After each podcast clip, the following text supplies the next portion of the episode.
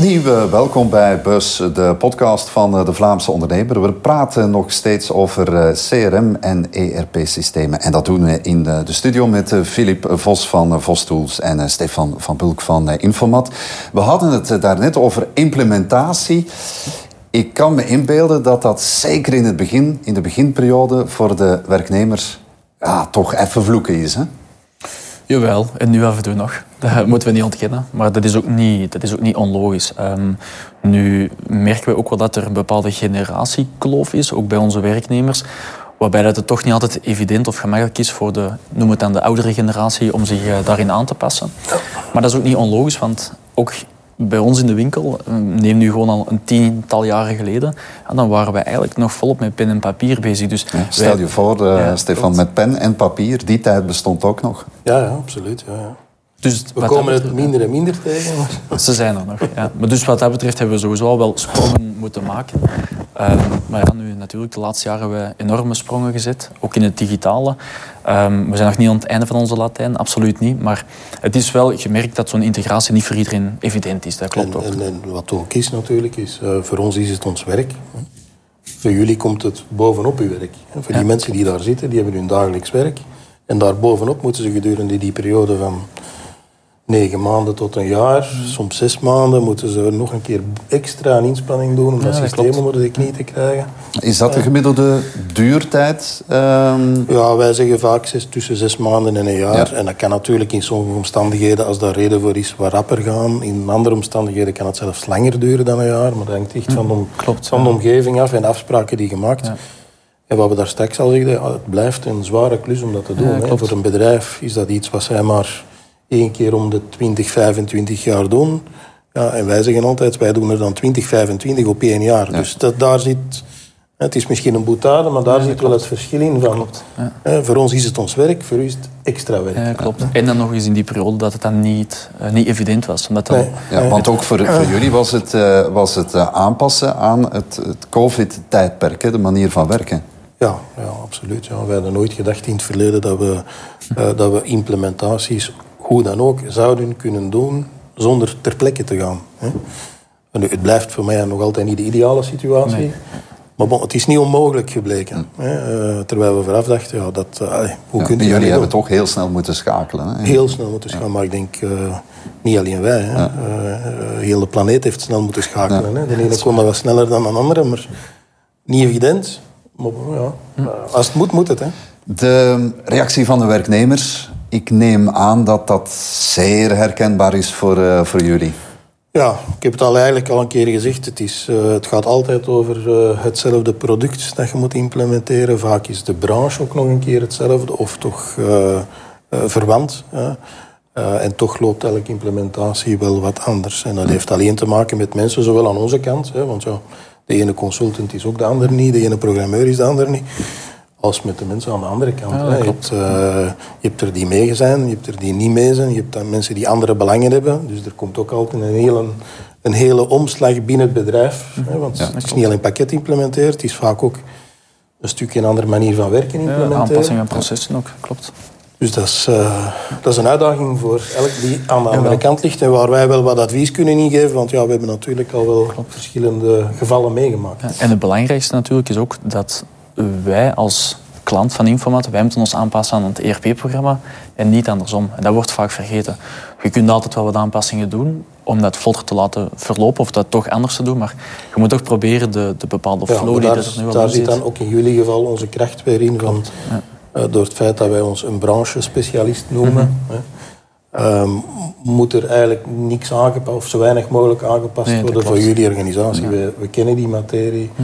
We weten dat je machines met serienummers verkoopt, dat je kleding verkoopt met maten en kleuren, dat je die bouwt. En, hm. Dus in die zin, het bestaat meestal wel allemaal als je een sectorspecialist bent. En we laten ons niet meer verleiden tot uh, een te breed spectrum van de markt. Hè. Nu, Filip, je zei daarnet van... Oké, we werken met verschillende generaties binnen het bedrijf. Het is de derde generatie nu, hè? Jullie zijn een familiebedrijf. Ja, dat klopt.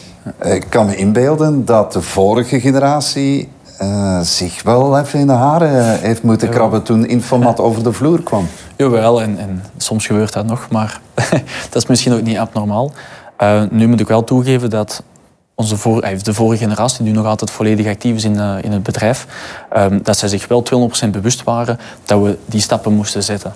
Um, het was natuurlijk ook een, een, bewuste keuze om een overstap te maken, omdat ook het vorige ERP-programma ten einde liep. Dus we moesten daarin gaan schakelen. Dus zij beseften dat, zij wilden daar ook echt wel in meedenken en mee gaan groeien.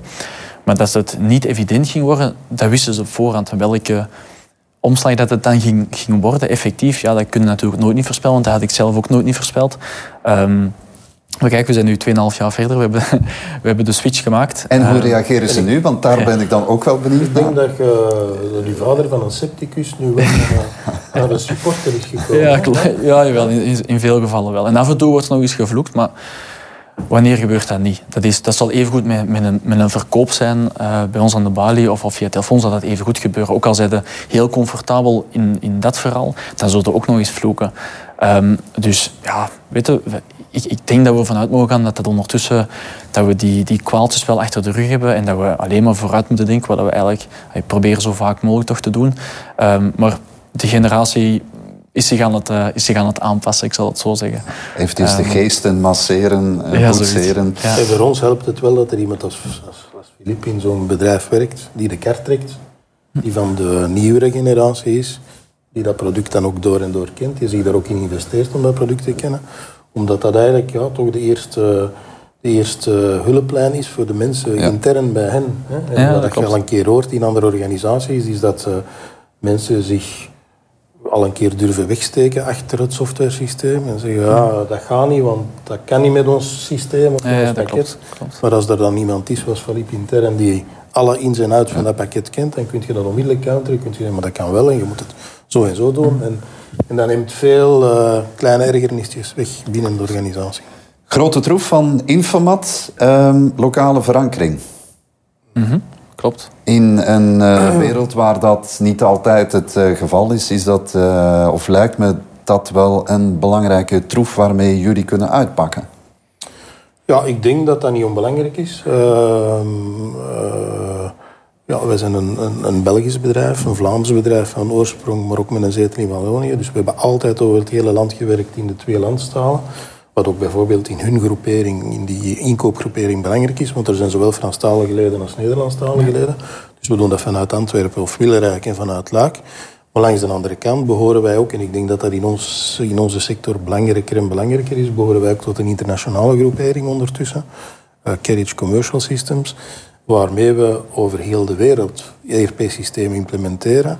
Um, altijd in de groothandelsomgevingen, maar met als uh, eigenschap dat we uh, verkiezen van het pakket dat lokaal draait, met de kennis van de lokale markt, met de specificiteiten van de lokale markt, hm.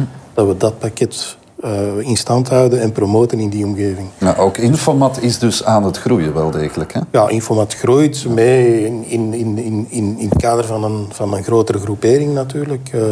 dus vandaag ja, we in, zitten we in een Benelux-organisatie. Wij hebben lang altijd met een ongeveer 50 mensen gedraaid. Oké, nu spreek je plots over een organisatie van 140 mensen in de Benelux. Dus ja, wij blijven doorgaan en, en groeien. Ja. Was dat de grote troef en de grote reden om dan toch in scheep te gaan met, uh, met Infomat, hè? die lokale verankering? Ja, Lokaal was, aanspreekpunt. Ja, klopt. Dat was voor ons ook wel een van de grote redenen om dat, uh, om dat mee te doen. Maar er waren uiteraard veel meer troeven dan, uh, dan dat alleen. Ja, vooral ja. de kennis van, uh, van de markt en uh, de branche. Waar trachten jullie nog het verschil te maken, Stefan, met, met informatie? Kennis van, van de markt en de branche is belangrijk. Functionaliteit is belangrijk. Wij, mm. spelen, wij zetten heel sterk in op, op, functionaliteit. Hoe moeten mensen software gaan gebruiken? En dan hebben we het niet alleen over... Ja, technische, technologische evolutie moet er zijn. Je zit in een, in een IT, in een IT-omgeving... Dat moet evolueren. Eh, er komt heel wat bij van eh, toepassingen die er rondhangen. Vroeger was het ERP alleen voor de interne automatisering. Nu moet er CRM bij komen. Er moeten allerlei mobiele apps bij komen. Voor, zoals Philippe zei, verkopers of vertegenwoordigers op de weg. Er moeten mobiele apps bij komen voor mensen die herstellingen doen. Service en maintenance op de weg, die moeten een app hebben. Er komt eh, business intelligence bij, er komt document management bij, er komt enzovoort. enzovoort. Dus dat, dat, laat maar zeggen, de universe van ERP wordt veel breder dan dat in het verleden was. Dus het is belangrijk voor ons dat we daar kunnen blijven op inspelen en dat we ontwikkelingen doen die het pakket altijd maar rijker maken. Dus je hebt technologische evolutie, je hebt functionaliteit, die, die voor ons, ja, dat zijn de twee pijlers, en de kennis van ja, u verdiepen in een bepaald segment. Ik denk dat dat, uh, en weten waar je goed in bent. Uh, u niet laten verleiden tot, zoals in het verleden wel een keer gebeurde, tot een implementatie toch aannemen in een segment waarvan je denkt van, mm, mm, is dit wel heel geschikt voor ons omgeving, voor ons ja. pakket? die verleiding heeft in het verleden bestaan, dat, dat, dat, dat doen we niet meer. Klassieke valkuilen. De moeilijkheden in het begin bij de implementatie. Zijn er volgens jullie nog andere typische valkuilen waar bedrijven mee geconfronteerd worden?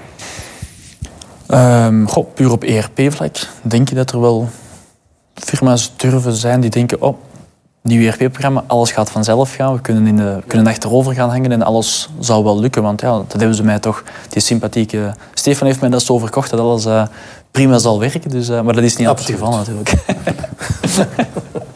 maar zo werkt het natuurlijk. Maar ik denk uh, onderschatting. Onderschatting is element. Wel, en, en, en, bij het begin zegt iedereen wel van ja, ja maar wij gaan dat doen. En we gaan er ook s'avonds of in het weekend een keer aan door. Maar bon, het is toch een stevige klus om dat er mm. bovenop te nemen. ik denk dat dat een en dan, ja, software is, ja, het is niet zoals, uh, uh, zoals een meubel of, of, of, of, iets wat je kan zien. Het is niet tastbaar, het blijft een abstract, abstract gebeuren. Dus je hebt toch altijd wel wat te, te maken in, in elk project met verwachtingen. Hè? Verwachtingsmanagement van mm -hmm. wij hadden gedacht dat en, en, en, aan de andere kant hadden ze iets anders gedacht. Of, dus ja, dat is altijd, blijft een abstract. Ja, klopt. En je kunt niet alles zien vooraf.